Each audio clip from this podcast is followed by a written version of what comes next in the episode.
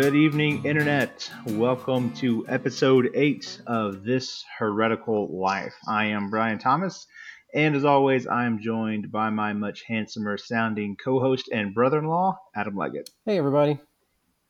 So, episode 8 is a little delayed. Little delayed. Uh, that's because we we had already recorded episode 8, and then we had. Uh, I, it was weird. We recorded it, um, but my audio was what 10 minutes longer or shorter than your audio Yeah. Well, I don't know. Yeah. We we missed some stuff in the middle somewhere. Was not good. yeah it was not good uh, adam tried valiantly to save it to preserve it alas it was too far gone too far gone to be preserved and thus it was sent to the trash heap of podcastdom and we are back to try again um, a little a little belatedly um, because life happens. Um, both of us, I have had law exams and appellate briefs to write, and Adam has had cars die on him, and he's had to buy more cars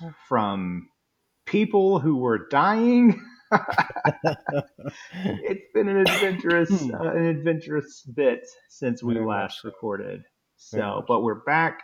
We're gonna try this whole episode eight thing again, um, and uh, we've actually got kind of a two-part episode. Um, we'll be carrying the same theme, the same topic, over this episode and next, as we talk about uh, just war theory and pacifism, which I'm really excited to talk about because I know Adam, you and I probably agree uh, on this is something that we both look at and we, and we probably would agree on the principle and the idea, but we might vary a little bit in how uh, we think it would be like ideally carried out. So this is a good topic as we kind of move away from the introductory phase of the podcast into topics in which our you know our, our traditions uh, you catholic me orthodox start to differ a little bit and, and hopefully people can start to see that um, you know although there's a lot of similarities between the catholic church and the orthodox church and our respective journeys to each of them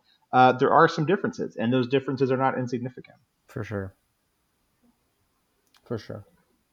So just war theory is actually I don't know if it's called just war theory, but uh, but the tenets of just war theory are actually in uh, the Catholic um, catechesis. Uh, am I correct on that? Nope. Yep. You would be correct. So uh, what we're going to do, there are eight kind of points of just war theory. Uh, the first four kind of having to do with how and when you would enter into war, Hmm. and the second four having to do with how you should conduct yourself uh, during an ongoing war. Sure. So we're going to talk about the first four on episode eight, and then episode nine we will talk about the second four. And all this is very pro- uh, providentially timed because we've decided that episode ten is going to be our first throwdown episode, where uh, we will begin the episode probably by saying how much we, how much affection we have for each other, and how much respect we have for the other, and then we're going to spend the episode still trying, still respectfully, um, kind of arguing because we really haven't argued. Even when we've disagreed, we haven't argued at all on this podcast sure. Um, Yeah, I mean, but and- And for the vast majority of the time, we don't we don't want to. I mean, this is this is one of those things. We both come from very different um, traditions than where we've ended up. We understand that uh, lots of times it's it, it is really easy to put words into other people's mouths or to accuse people of thinking things that they don't really. So, taking the approach of uh, respect and asking genuine questions rather than accusing is is far more helpful and healthy. But but there are there are differences, right? And and at the you know so at the same time of us saying we want to be respectful, we also believe that uh, you know truth is truth, and we believe different things uh, on some key issues about what that truth is. And so uh, there there are times when you need to be able to sit down with a friend or uh, and, and just say, hey, look, I, I, you know, we've talked about this, and this is I disagree with you. Yeah. This is why. Yeah. And and just be Mhm. able to to say those things out loud. And I, I really think we've you know, we're, we're tempted in our culture to go to one extreme or the other, right? We either Oh, we're yeah. tempted to go to one, the extreme of just, you know, in 140 characters or less, you know, yell at people and, uh, you know, just be ugly and rude. Or the other, on the other extreme is just, well, you know, it's, it's, it's basically um, more theological relativism. Just, well, everybody's just as equally right. You know, there's no way to know Yeah. truth. And, you, you know, and so we just kind of, we, we can fall into the danger of either extreme, and we want to try to to straddle that as best as we can. Yeah, because there's uh, yeah, there's so much to be gained, uh, and, and to me, you're so generally you're so much improved through a respectful, measured um, disagreement with someone. Hmm. Um, you don't grow by nodding your head in agreement with somebody, whether or not you agree with them. Um, you don't grow by by screaming at people via social media or you know uh, in person, but you do grow by sitting down and, as I think we can both attest, uh, given our uh, our experiences over the past two or more years, um, being exposed to other worldviews and other ideas besides the ones that you've been raised with or maybe hold dearly is a is a way that you grow and that you transform and that you Mm. to use a, a word that we typically didn't use growing up that you evolve you know Sure. obviously not into another species uh, but you still evolve um, so yeah, but I'm still I am looking forward to episode ten where we'll kind of throw down a little bit, um, but still uh, still in good fun, you know, because we've done that in person sometimes, uh, and we've we've gotten after each other a little bit uh, in person, but never to the degree that one of us hated the other one or, or even you know got mad. I, I I mean I've never gotten mad at you. You might have gotten mad at me. Um, it's very possible because uh, I, I can have that effect on people. No, not not up to this point. We're doing good. Not to this point. Not to this point. All right. Well, just war theory. Let's talk about just war theory so we know the rules of the game before we go at each other in a couple episodes. Um, as I mentioned, these are in the Catholic uh, catechesis, and we're going to kind of take turns. Adam's going to kind of present the first four, and I'll kind of engage in, in dialogue, ask some questions, make some observations, and then we will switch roles on the next episode, and I'll present the second floor, and Adam will kind of play the uh, devil's advocate slash interviewer role. So uh, when we started recording this, our previous attempt, uh, these first four took us about uh, an hour to talk through. So I'm really looking forward to kind of revisiting that conversation, um, and and hopefully we'll have uh as engaging a dialogue as we did last time we attempted this. So if you don't mind, Adam, why don't you start off by presenting the first one? Uh, okay, for sure. Um, if if it's okay, um, it, it might be helpful, and as Thomas Aquinas and Saint Augustine both try to make this point early on in their dialogues, in their conversations, in their writings about war, uh, and there's this underlying idea or argument that that maybe maybe war is never just, maybe it's never right, right? To go into battle to take the life of another human being for any cause whatsoever. Um, you know that, that, and that tends to be something that is starting even the Catholic Church to pop up more and more. Uh, this idea that uh, maybe maybe we've gotten to a point in our culture in our society where uh, it's not necessary or it's not required or that it, it can never be morally right for us to do uh, in in the world in which we live now. Mm-hmm. And I don't want to put words into Saint Augustine's mouth or to Thomas Aquinas's mouth, uh, but I I feel like some of their arguments that we're fixing to get into in these principles uh, make the point pretty clearly that because moral truth does not change, right? We can't say today that something's immoral if God said 2,000 years ago that it was. Does that make sense? So, so, So, we can't say today that's okay. Yeah, no, no. I'm sorry. I, I follow you. yeah. So if if someone were to come along and say, "Well, war is never justified; it can't be," right? Which there are some people even in the Catholic Church that would argue that. Um, I would I would argue, well, if if it's morally wrong today, then it had to have been morally wrong in the past, right? When the saints were writing about it, or even God in the Old Testament commanded it, right? Then they were in. They if it's morally wrong now, then that necessitates that they were in sin in the Old Testament, or that you know, um, even Christians in the New Testament that were soldiers that Paul talked to, or when John the Baptist. This is a verse that Saint Augustine references, uh, that Thomas Aquinas references. There's this passage in Luke where people are coming up to John the Baptist and they're repenting of their sins and they're asking him what's required of us, right, in order to Mhm. repent. And he turns to some of the soldiers and he says, um, and he said to them, "Do violence to no man, right? Neither culminate, either e- neither culminate any man, but be content with your pay." Now, it says there, "Do violence to no man." Some people would say, "Well, obviously, it means that you're not supposed to kill people." Uh, but the but then he goes on to say, "And be content with your pay," right? Like, don't quit being a soldier; just be content in in the context of what we know about Roman soldiers acted sometimes, Yeah. uh, and what we know about that area in history, Augustine and Thomas Aquinas are are trying to make the point that soldiers would oftentimes abuse their power. They would um, uh, they would use excessive force. They would, you know, pillage and rape without cause. There, I mean, all those different types of things. And so he tells them, don't do that. You know, don't don't be don't do violence. Don't uh, seek the harm of people. Again, Augustine and Aquinas would argue this is what John the Baptist was trying to say. Don't don't do seek excessive force, which we'll talk about that in a minute when it comes to the rules of war or just just war. Uh, but he never told them to quit being a soldier. And what is the job of a soldier?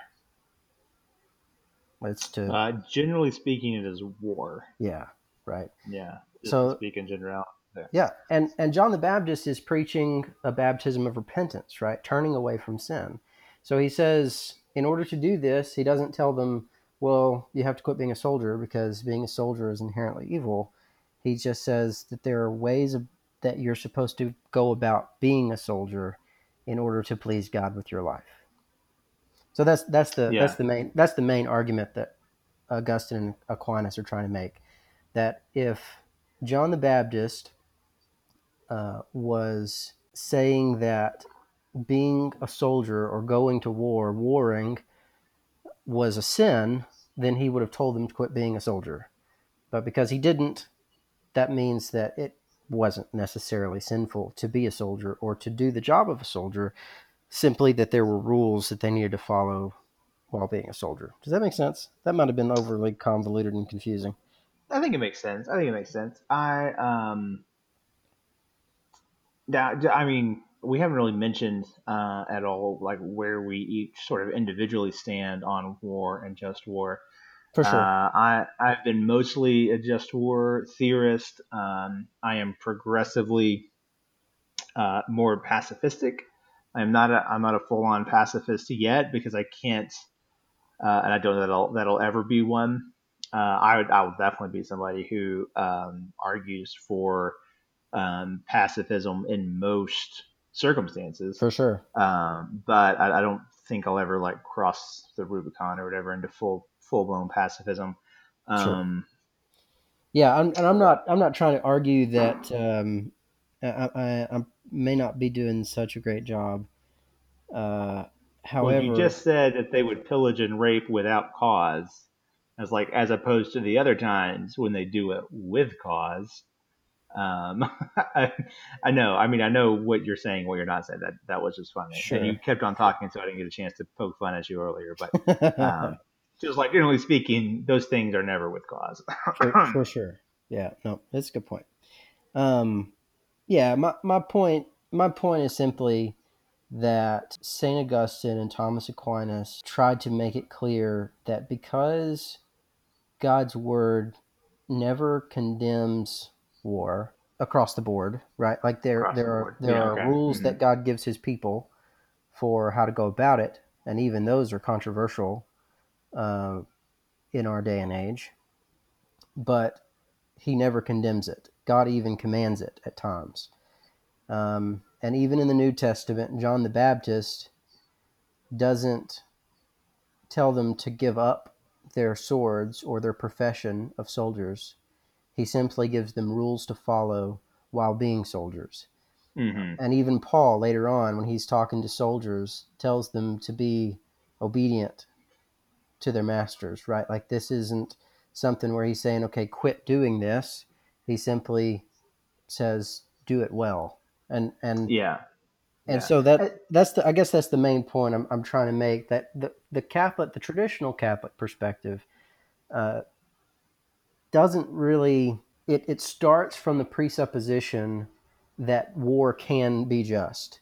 So I, Yeah. some and, and that there that there are rules to follow in order for it to be just, but that you can't say that war that there's no possibility for war to be just.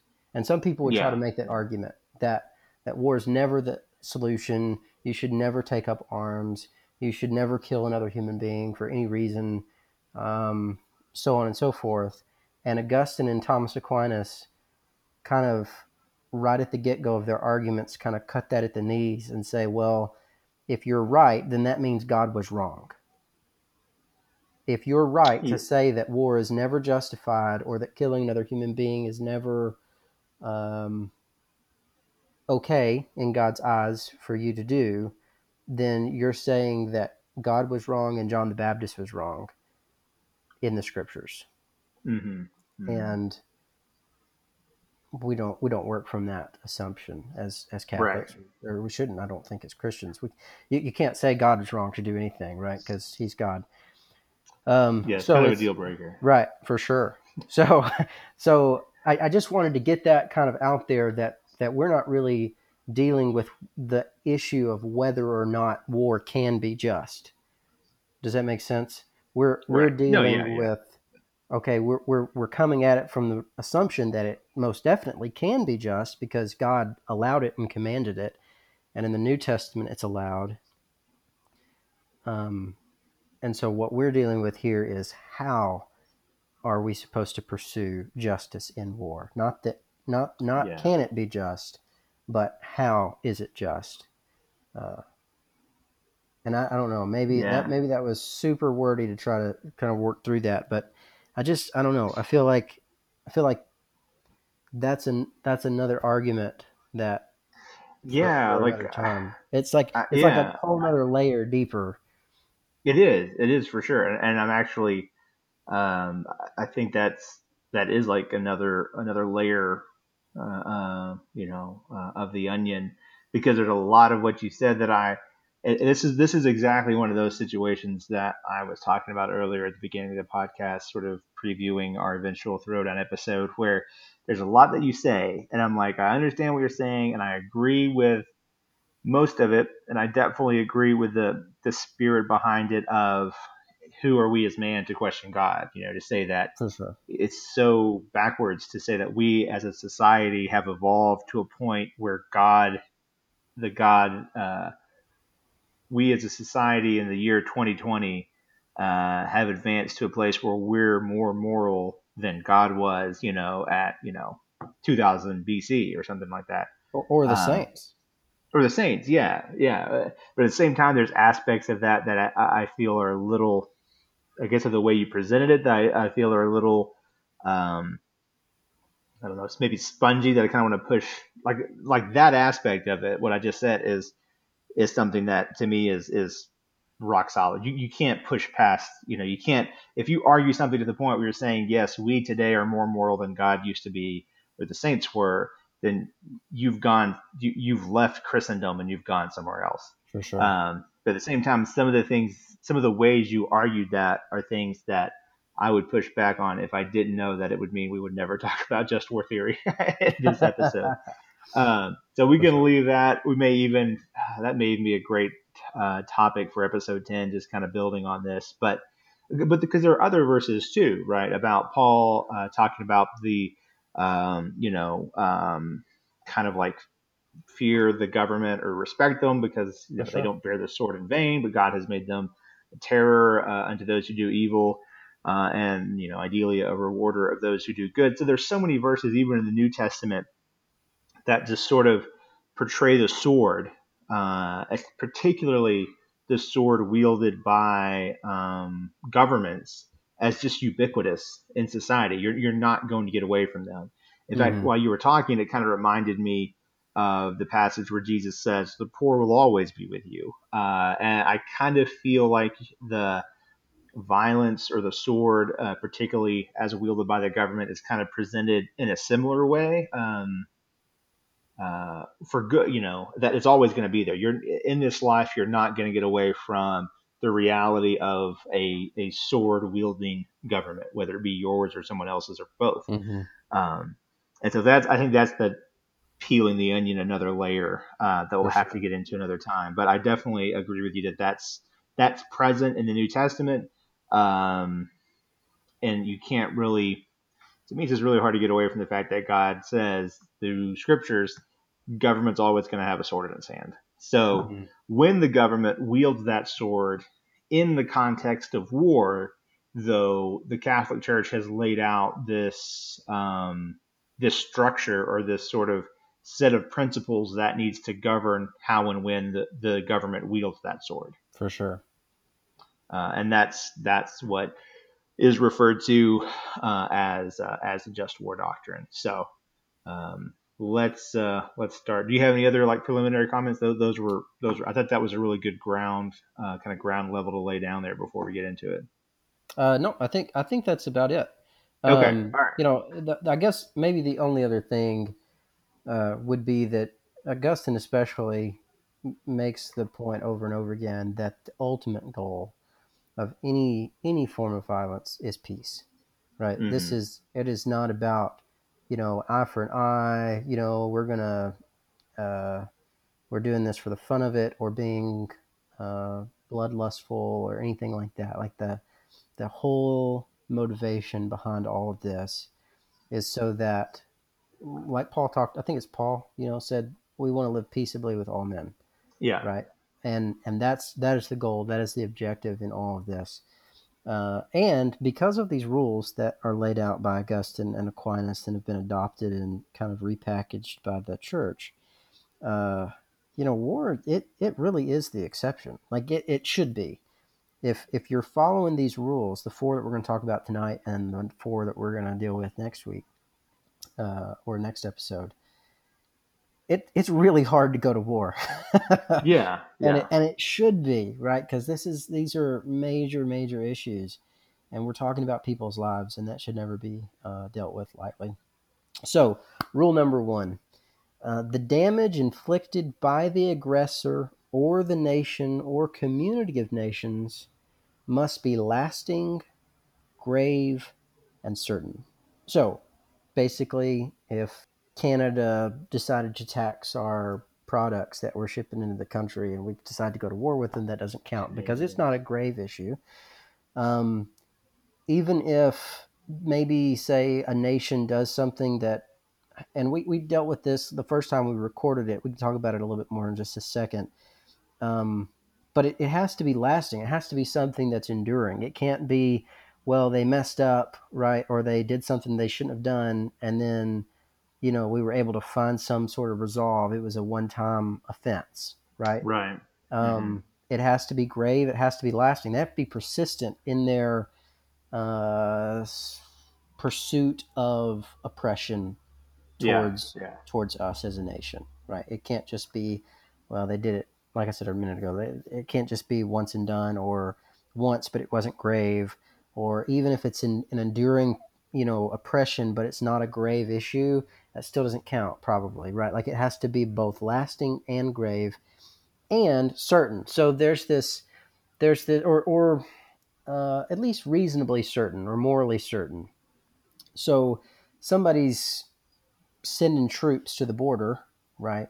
And they're fisting to attack. You have the right to defend yourself, right? Mm. It's it's morally or probably certain they've expressed their intent they've uh, rallied the troops. They're on their way, right? You you have the right to. They've declared war, right? They're they're coming at you. Well, you Yeah. have you have the right to retaliate. It's it's morally certain that something's that they are attacking. They have uh, they have the intention to take life. Uh, you don't have to wait for them to, you know, kill a thousand of your people or a hundred thousand or to blow up a city before you take action to to stand in the gap and defend your home. Right.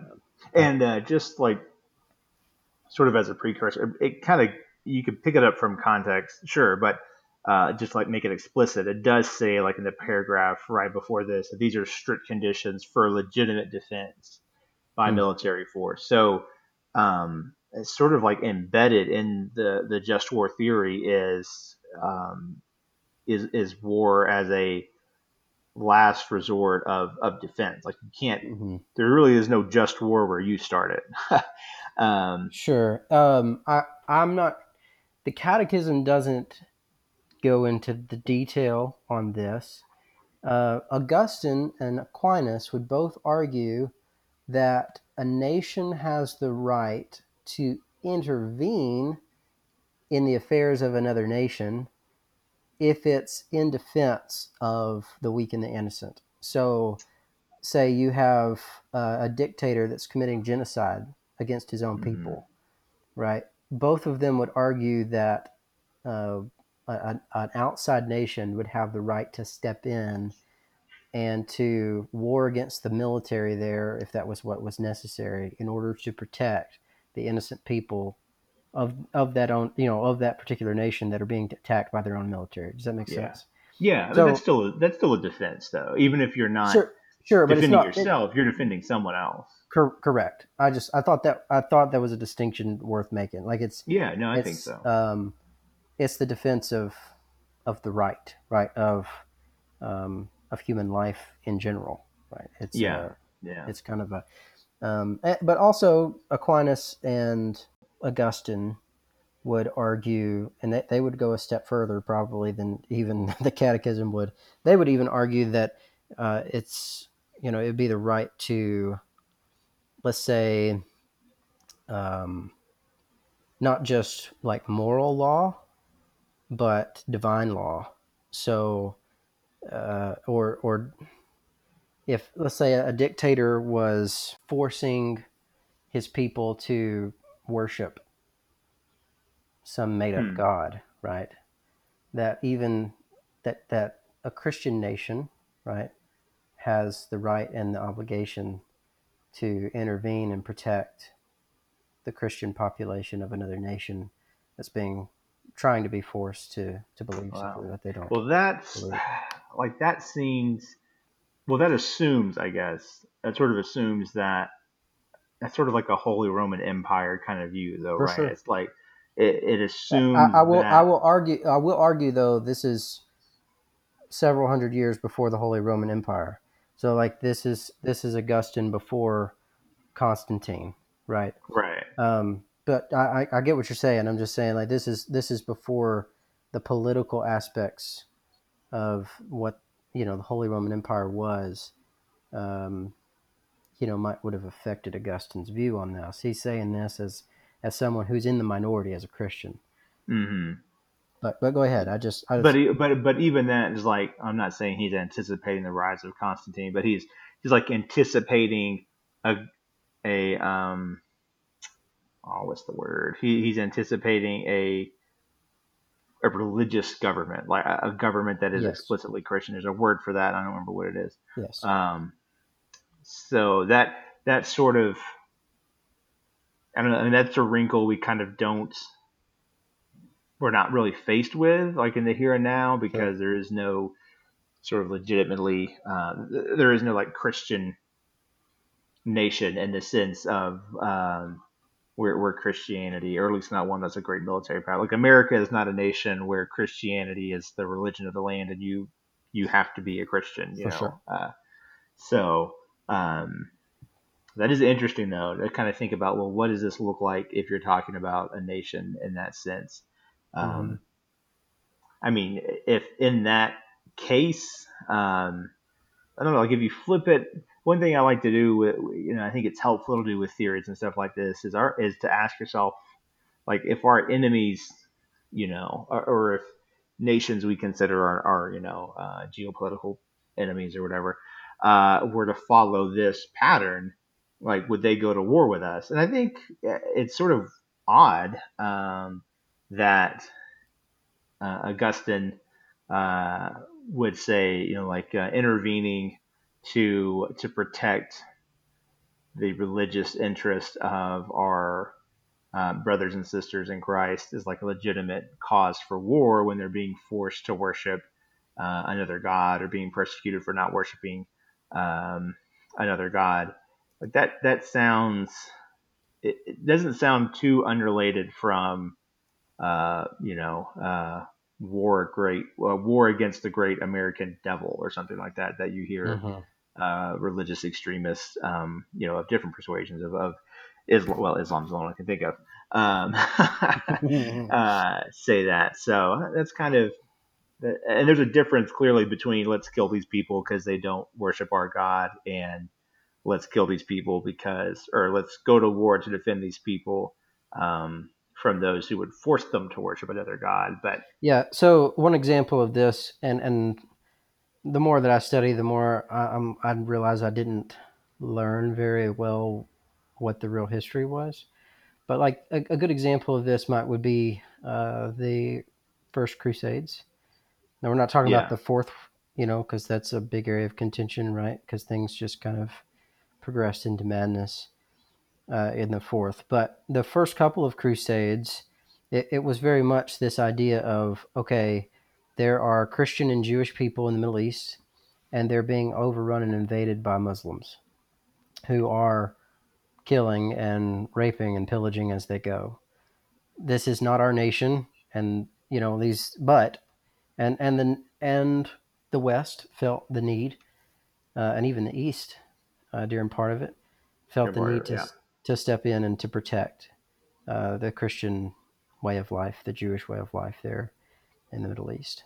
Um, so again, it, the the whole theolo- the theological law, right, of Christianity is good and needs to be protected, and and but at the same time, the moral law because the Muslims were coming in doing horrible, horrible things, right? So it's kind of like you, have got both, but. Uh, I do. I cannot really opine uh, on the Crusades because my education on those things does not extend beyond what Ivanhoe and Robin Hood taught me. So I know I understand. I mean, I'm I'm just now like finding stuff and reading and trying to figure it all out, and I'm I'm still confused on some of it. So don't take any of that section as gospel, but just just the idea that uh, they they thought and believed that the protection of Christianity, not just Christian people, was worth going to war for, if that makes sense. Uh, yeah. In their in their mind, it wasn't just about human life; it was about a way of life. And Aquinas and Augustine would both argue that that's a legitimate reason to go to war. Yeah, I'm nodding. Uh, I'm not saying I'm not saying that I'm not necessarily saying they're right. Or yeah, or well, my nodding is is not an agreeing nodding; it's like yeah, thinking nodding. Right. Um, so, and and where does that line in? Like, I'm I'm not trying. I'm just saying that was something interesting I found when I was researching this mm-hmm. uh, and looking at these reasons for war and just causes for it. Um, that was something I noticed. I thought was really interesting. That I don't I don't really think we I I don't think I've ever really had to think about or wanted to think about up to this point. Like, yeah. Um, but but for them it wasn't just human life, but the Christian way of life that they saw as God given, right? That was yeah. defending. Um, so, again, not that human life didn't come into it because people were dying, but it wasn't just that for them. That wasn't the only motivation behind it. And uh, Augustine and Aquinas would both have defended both causes, both justifications for it uh, as being legitimate. Okay. Yeah, huh? That that does go. It sort of. Uh, it doesn't really change what you look at as far as the kind of the components of just war theory, like sure. the, the first one we talked about. but it does really broaden what you. It really broadens the scope of legitimate defense. For sure. Um, for sure, and that's that's another uh, that's a whole nother a whole nother thing. Um, what like how broad beyond your own immediate physical borders can you look when you're trying to ascertain whether the damage inflicted uh, inflicted by the aggressor uh, is lasting, grave, um, mm. and certain. For sure. Um, so, you know, and I do think what you mentioned earlier uh, when, we kind of talked about when you mentioned lasting for a second is that this isn't a this isn't a one time this isn't a temporary inconvenience. Like this has to be a major threat mm. um, that is um, projecting into the future. Like uh, for sure, and it can't really even be in this formulation. It can't even be retaliatory. Like, well, Canada does this raid south of the border uh, into the U.S. and then swoops back up into Canada. You know, with their ill-gotten Wisconsin cheese or something.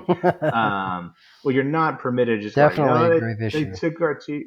uh, you know, they took our cheese. We're gonna. I don't know what Canadians have that we would want. We're gonna go round up like a bunch of caribou or something um, and steal back.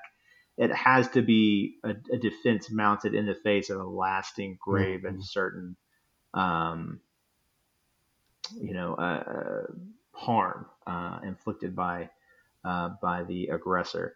Uh, the second one is one that I think is really, really important and one that maybe can be really, really easily overlooked.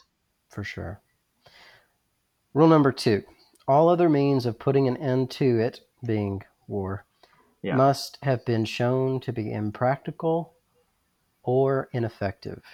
So, impractical might mean that you have to um, it's just ridiculous demands right that your yeah. enemy's putting against you there's no way that you can there's no way you could do it right like it's just absurd or it's immoral or you know what have you right like there's there's just it's just impractical there's not a reasonable way for you to meet the demands of your oppressor uh, yeah just, well um, yeah. you know this this kind of reminds me of what you were just talking about with with uh, the Crusades. And while I neither confirm nor deny uh, the historicity uh, of, of, of what you said about the Crusades, because I don't know, um, but like let's say that the the war could have been avoided if all the Christian and Jewish citizens uh, of any given city had simply agreed to convert to, to, Islam. Well, that would be even if that had been effective, that would have been something that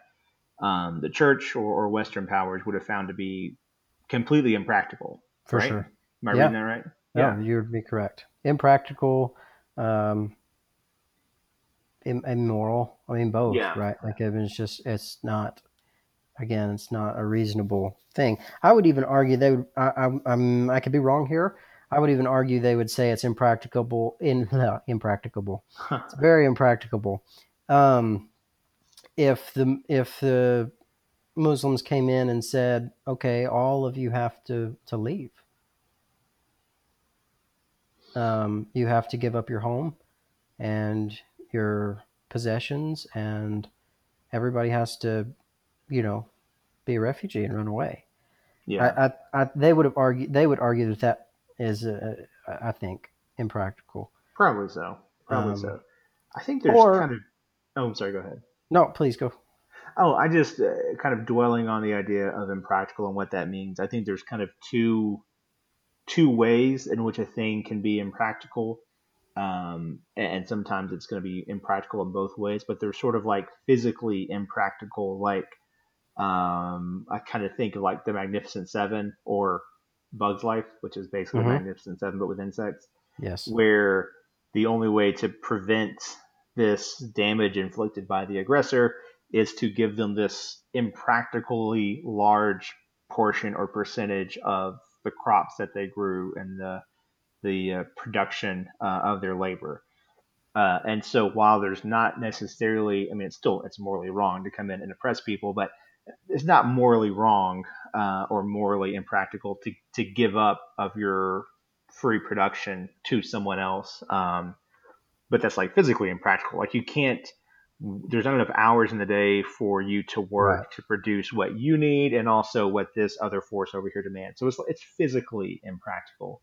But then there's also things that are morally uh, impractical, like like a mass conversion to another religion to avoid Mhm. persecution.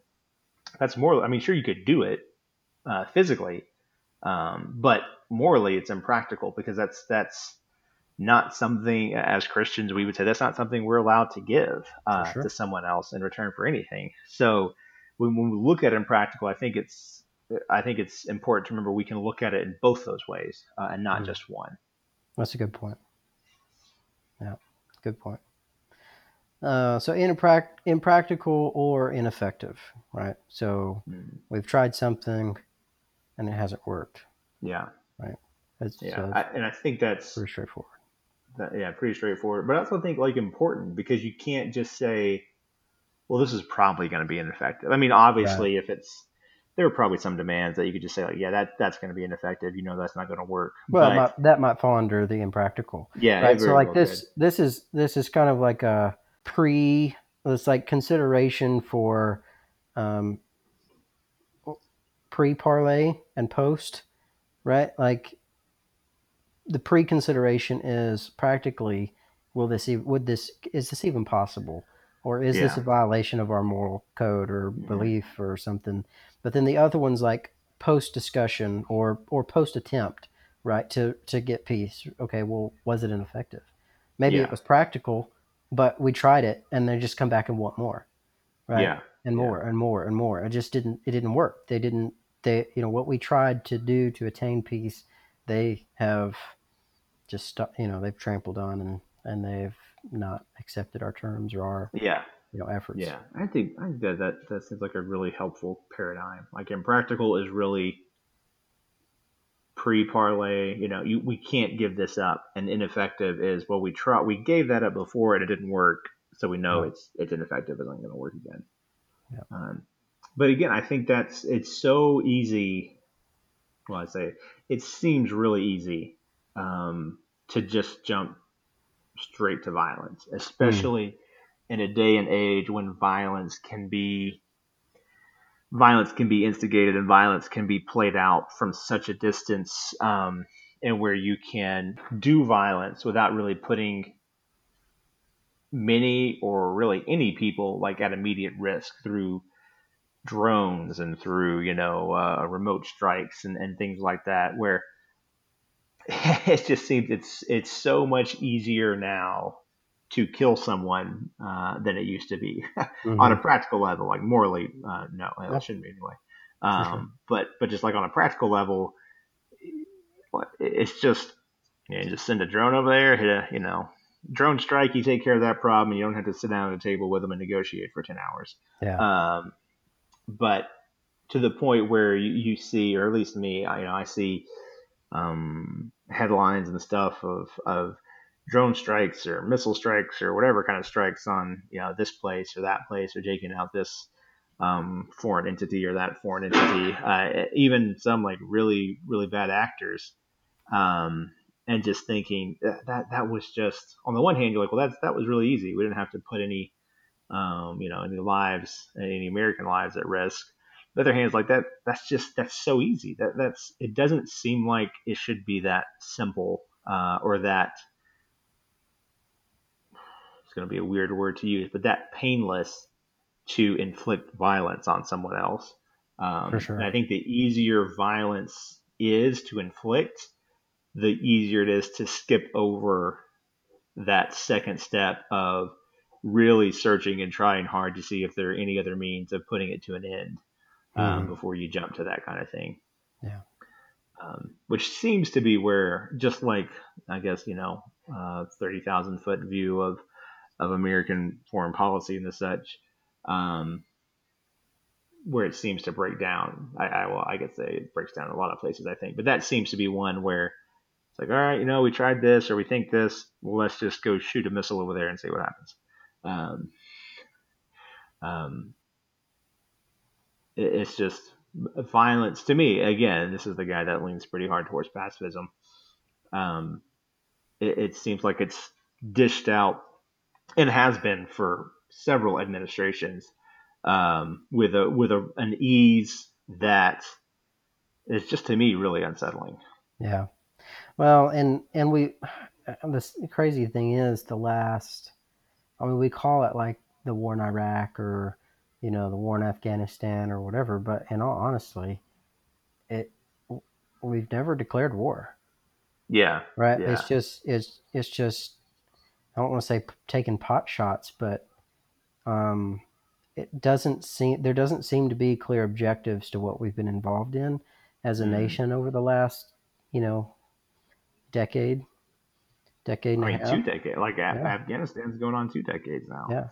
Um, Um, Iraq too. So and so it's just kind of like okay what's the perp like what what what like what are we doing like Yeah. and and um and i think you're right it's just become so ingrained as you know or so easy to just oh well we can just fix this real quick.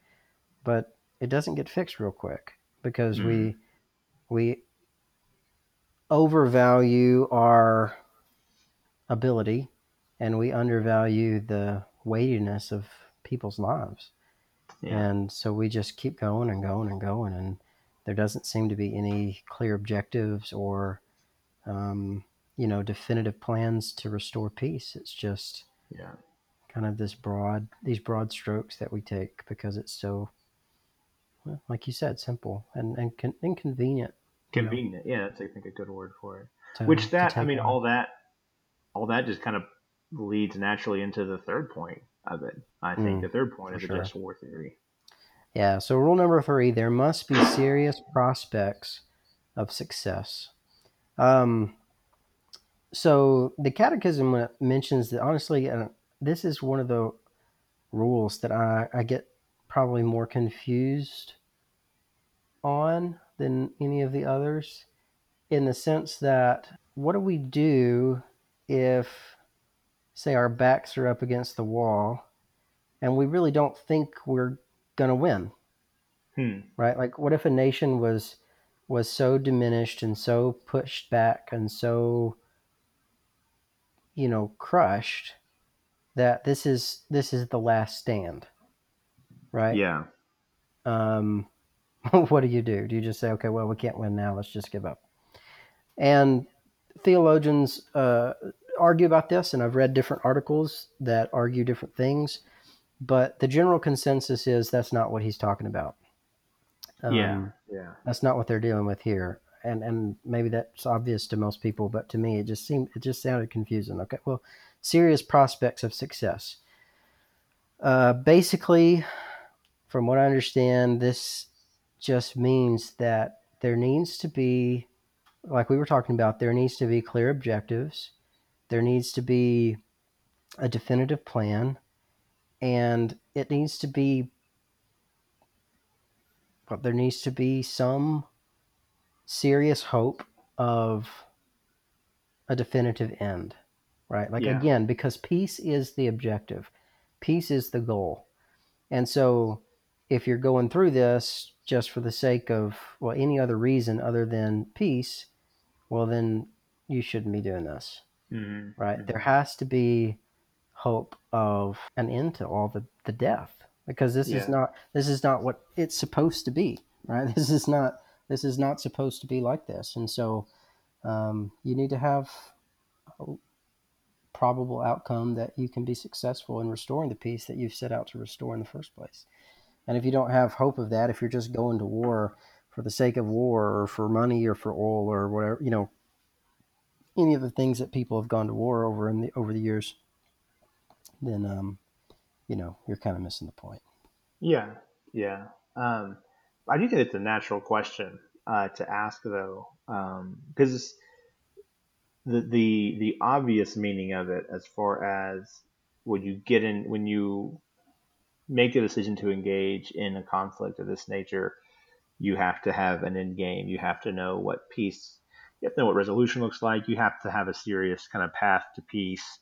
Um, it can't be retaliatory. It can't be, you know, for oil or money. Uh, it has to be for. It has to be to limit or prevent the damage inflicted by the aggressor.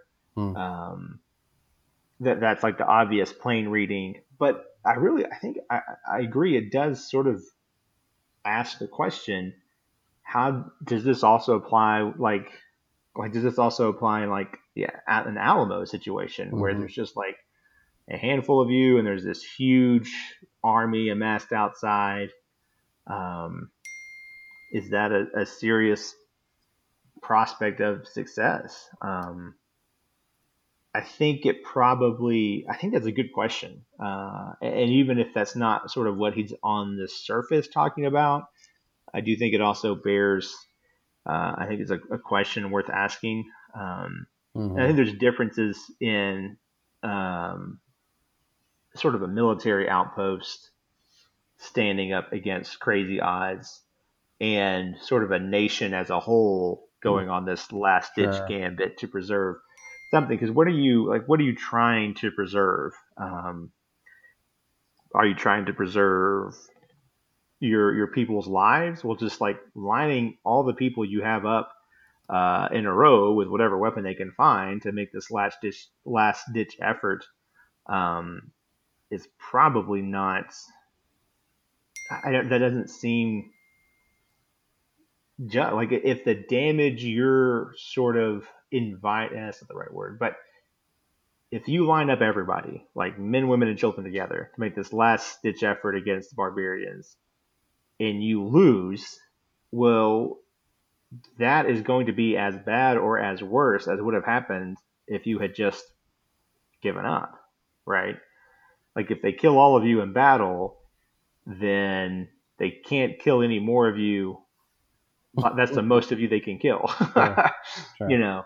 Um, so is that is that is that right? Is that the right thing to do? Or if you're if you kind of know you're going to lose, do you sue for peace and try to preserve as many of your as your people's lives as you can? Or is it worth kind of going back around to what we were talking about earlier on uh, on the first point?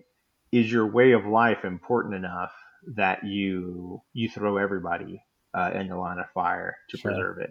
Well, and then you've got and then you've got these stories, right, of uh, maybe a battle or a great hero, like well, for instance, the Alamo, right? That story was used to inspire the soldiers at San Jacinto to go on and you know take the Spanish in the rear, right? Yeah. So there's this, or, or you well, have stories in. Oh, sorry. Yes, uh, the Mexicans in the rear. Or you've got stories in the scriptures about, you know, people overcoming insurmountable odds, right? Where, from a human perspective, maybe they should have given up. But, yeah, you know, the Lord was on their side and they, they rallied and they, you know, they won because God yeah. gave them the victory. So th- there's a lot about this. I, I guess, in brief, there's a lot about this one that as I think more and more about it, it you know okay well if you take this to its nth degree well, what happens in this situation but but again on the surface and in its most practical it's just this idea don't don't start something that you're you don't think that you can finish right yeah. if you think that this is going to be if you're just doing it because you can right like there's not a, an end goal you're not you know, pursuing a definitive purpose and objective um, that you really believe that you can accomplish, then you shouldn't be you shouldn't be going down that path. Yeah, yeah, yeah. Like I said, I think that's the very obvious and and doubtless intended meaning, but it does at the same time raise the question, um, you know, concerning uh, concerning the other as well. Um, because you do you do have instances where you know David and Goliath kind of uh, kind David and Goliath type stories are not limited to only David and Goliath. Um, you know there are other stories of small bands beating much larger forces. I do think it may be well I don't think it may be, I think it is helpful to differentiate um, between Old Testament stories of that. Um, I say different to, to not really. I think it's fair to not necessarily include those when you talk about sort of modern war uh, unless you have a modern war where one side has these very explicit, direct divine instructions. Um, you know, because in the Old Testament, we're looking at um, men like Joshua who are acting under divine instruction to take a holy land, or you're looking at the descendants of those people who were under divine instruction to defend a holy land. And I don't know that that's particularly applicable to modern day conflicts. Like I don't I don't think you can you can project that over the Alamo because as far as I know, no one at the Alamo had received uh, orders from God to For- uh, for to protect that. So Yeah, yeah, for sure. I guess I guess my point was was meant to be just a little bit more I guess a little broader in the sense that there are examples of the underdog who shouldn't have won oh yeah where they won.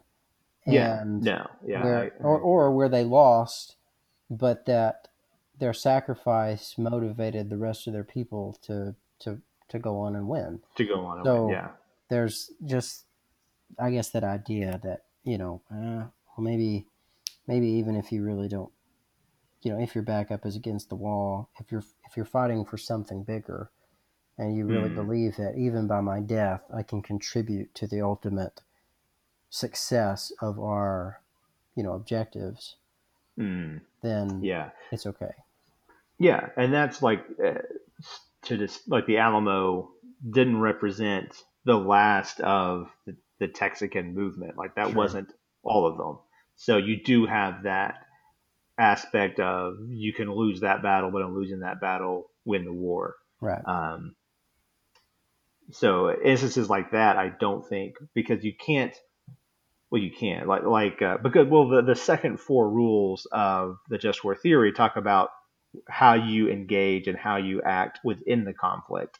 Mm-hmm. And this, there must be serious prospects of success, is just something you have to take into consideration before you engage in the conflict. So, Sure. um, so in that case, most of what we just talked about doesn't apply, uh, because like the Alamo was was after the conflict had been joined. Um, That's true. But if you are like if you're a small nation that's being, you know, surrounded and being being crushed, you know, I think of sort of like some of the smaller European nations that were trod under the foot of of the Third Reich under the the, the Nazi advance, like you know, Mm-hmm. some of them had no.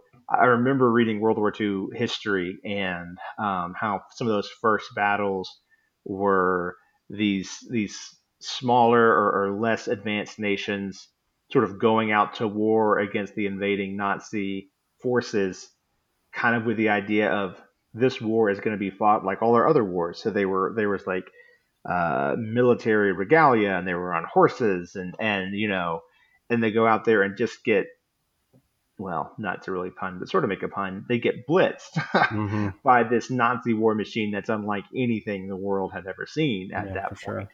So if you see a couple of your neighbors get steamrolled like that, and it's coming towards you, well, what do you do? Uh, Do you kind of sue for peace, kind of like France did in a really, uh, you know, um, you know, squirmy way, um, or do you do like France did in World War One, where they were just renowned for their their courageous stand in the face of insurmountable odds against uh, against the, the the Germans and their allies in, in World War One. Yeah. Um, so th- th- that's I think where this analysis has to be run, not like by Davy Crockett and everybody in the Alamo when they know they're going to lose, Sure. but by they're coming, they're not going to be stopped. Look what they did to Poland. They're going to steamroll us just like they did them. What's what's the best way to respond? I think Yeah. and then it become does become a legitimate question. Like, are we just like throw everybody out there and and resist uh, to death, or do we do we try to do something that preserves as many of our citizens' lives as possible until something like the Allies uh, show Sure. up? For sure. But uh, but I think it is most applicable today in as far as like these sort of forever wars that we have gotten Mhm. ourselves tangled into as a nation. Yeah. Um, the last one, or the, this fourth one, is another one that I think is really important. Uh, I think they're all important. Like, there's not any of these I disagree with, um, but there are some that I think America has not done a super great job abiding by. Oh, for sure. I mean, I'm I'm gonna be a bit of a rebel here. and say that, well, according to these rules, I mean, you could you could argue that you know America should still be under the control of Great Britain, and we should never have revolted in the first place. Yeah, I mean, I mean, these, these are really strict rules, right? This is Mhm. not; these are not, these are not uh, real loose, No. and uh, they're they're pretty, yeah, they're pretty hard to get around, and um, especially when you deal with, uh, especially when you deal with the idea of okay, is the this this last one that we're going to deal with and some of the principles that are involved with this um, did did the pain we endured did it necessitate or or was it greater than the destruction that was brought about by the war itself Mhm. does that make sense Yeah. so, so the fourth rule is the use of arms must not produce evils and disorders graver than the evil to be eliminated. Now, he didn't say the potential of arms, like, oh, well, this, you know, this is capable of this. He said the use of it. So it's not Mhm. just what is it capable of; it's how you use it. Yeah. The use of arms must not produce evils and disorders graver than the evil to be eliminated. So, so for instance, you know, nuclear warfare at Hiroshima, Mhm. um, that produced evils and disorders far graver than the evil that was eliminated. Right? Like we're talking about millions. Am I right? Millions? I mean, we're, we're talking Uh, about I, I, don't know. It was hundreds of that between the Hundreds of Hiroshima and thousands. Nagasaki, Yeah. hundreds of thousands of innocent lives, right? hmm Uh, men, women, children, boys, girl, like that, uh, elderly people that had never done anything to us, right? Um, and so then the very next sentence that the Catechism says is the power of modern means of destruction weighs very heavily in evaluating this condition. Yeah. right? This this particular one, right? Because they, they recognize, man, we've come to a place. I just got done reading uh, All's Quiet on the Western Front Yeah. Yeah. uh, for the first time. I'd never read it before, and and even then, like you were saying, right? Like Germany came out of nowhere with some things that the world had never even imagined, hmm um, and then it's just kind of it's just kind of exploded since then, right? Yeah. To where now, you know, we've got drones. We don't we don't ever we don't have to leave the states, right? There's there's people in little trailers with you know remote controls like you're playing a video game that can fly a drone and you know take somebody out from 30,000 feet. Yeah. Um, now, granted, you know, taking out one terrorist's life, which they're capable of doing, you know, killing one person that way. Okay, well, maybe, but but when we're talking about mass destruction and hmm leveling cities with people still in it and all that kind of stuff, well, then, you know, we've got to, and that's what, um, it should weigh heavily, Yeah. you know, in evaluating this condition. There, there's not a way around it, and largely because of some of the things that you're going to get into in the next episode, the rules of engagements, as you know, so to speak. Yeah. Uh, yeah. We've we've really got to consider this and and let it, you know, be a part of what we do. Yeah. Um, and that's just well, uh, we'll talk about these next episode, but like one of the first ones, or if not the first one, uh, of the next four uh, mentions like non-combatants, wounded soldiers, and prisoners must be respected and treated humanely. So how can you do that when, like, going back to drones, when you're remote attacking people? you you order a drone strike or a missile strike and some will you know you you you take out the the guy or the group of persons you're aiming for but there are other people in the line of fire i mean it's not unusual for non-combatants to die in a drone strike it's not unusual for Mhm. them to leave wounded soldiers uh, or wounded combatants behind how can you respect them and treat them humanely when the means by which you're attacking them does not afford you any chance to do that. Sure. Right, because you're attacking Yeah. from such a remote distance that you can't in any way tend to the unintentional collateral damage you cause. hmm So Well, I mean, next, I, I, I'm sorry. Go ahead. sure. I I mean, I think to a certain extent, uh, I mean, maybe if you were dealing in the age of like swords, um, where you literally had to, you know, be face to face in order to kill somebody. Um, like to certain degrees, I feel like, I mean, this has been an issue since, I mean, ever since the birth of modern warfare, right? Yeah. Like this idea of, okay, there's the enemy, right? And and maybe even at times our intention isn't to hurt anybody else, Right. right? But the enemy is killing our people, Mm-hmm. right? So we've got to shoot back, and we don't want to hurt anybody else. But if there's people there, are, are we just are we not supposed to fire because we might hurt somebody, right? Um, in the village that the enemy's shooting at us from, Uh, right? Or do we, you know, do we just let them keep shooting because we might hurt hurt somebody that's a, an innocent bystander? And I know that that that may not be exactly a, a great example in comparison to what you've mentioned already.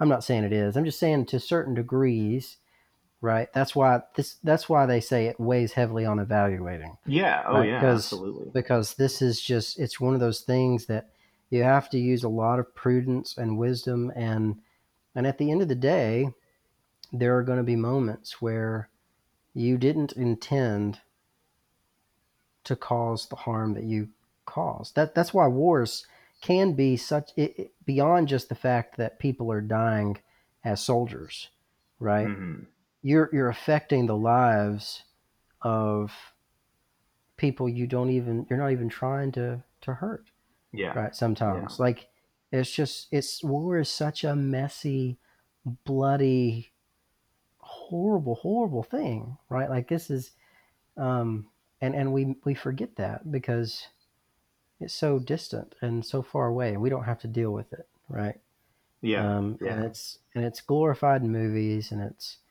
um, you know something you can do in video games, and there's no consequences. And I'm not saying that any of those things are wrong, you know, like video games or whatever. I'm just saying that it's just become such a normal part of our lives to not have to think about it, to not have to Yeah. evaluate, to not have to let these things weigh heavily on our hearts. Um, but it but it should, right? Because Yeah, yeah, it should.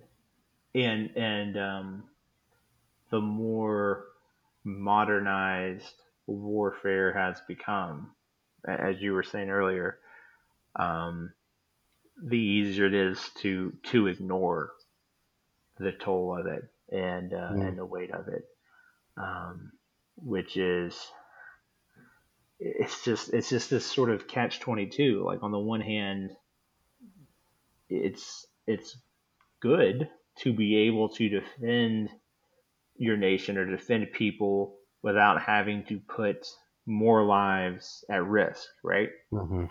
But on the other hand, it's easier to get careless then. It's easier to Yeah. stop caring. It's easier to stop to, to not think about what you're doing. Uh, it's easier to not care about collateral damage at like a high level. Like that's not to say that you know uh, someone who operates a drone doesn't care uh, if they about the lives that um, are lost or lives that are taken, you know, in their actions. But at a at a higher up the food chain, it's easier for someone to give an order to tell that drone operator to pull the trigger when everything's so far away. Mhm. Um, when when like you mean you don't have to look them in the eye when you uh, when you do it, and uh, that's just that's just um, well without getting uh, without sliding too far over to the liberal side that I'm often accused of living in these days. Um, I mean, the the idea of a modern military industrial complex is it's a real thing. Um, Yeah. You know, um, for for good or for evil, whatever you want to, how would, however you want to talk about it, it, it exists, and by its nature, industrial complexes look to modernize and improve and, and make the things that they produce more effective. Um, and if they can make them more effective so that collateral damage is lessened, that's a good. But if they can make it more effective in the sense that collateral damage is ignored and less accounted for in our calculations, then it's, then it's bad. For sure. Um, then it's bad. And, and I think that line uh, there, the power of modern means of destruction weighs very heavily in evaluating this condition. Is it, it's it's odd because it's on the one hand, it's a very sort of um, it's just sort of a bland line as far as it's just it's very matter of fact. It just states it. Mm-hmm. But the more you read it, like the more you think about it, because I've had it sitting here on my screen while we've been talking, the more it's just a very, to me, a very, very sobering line.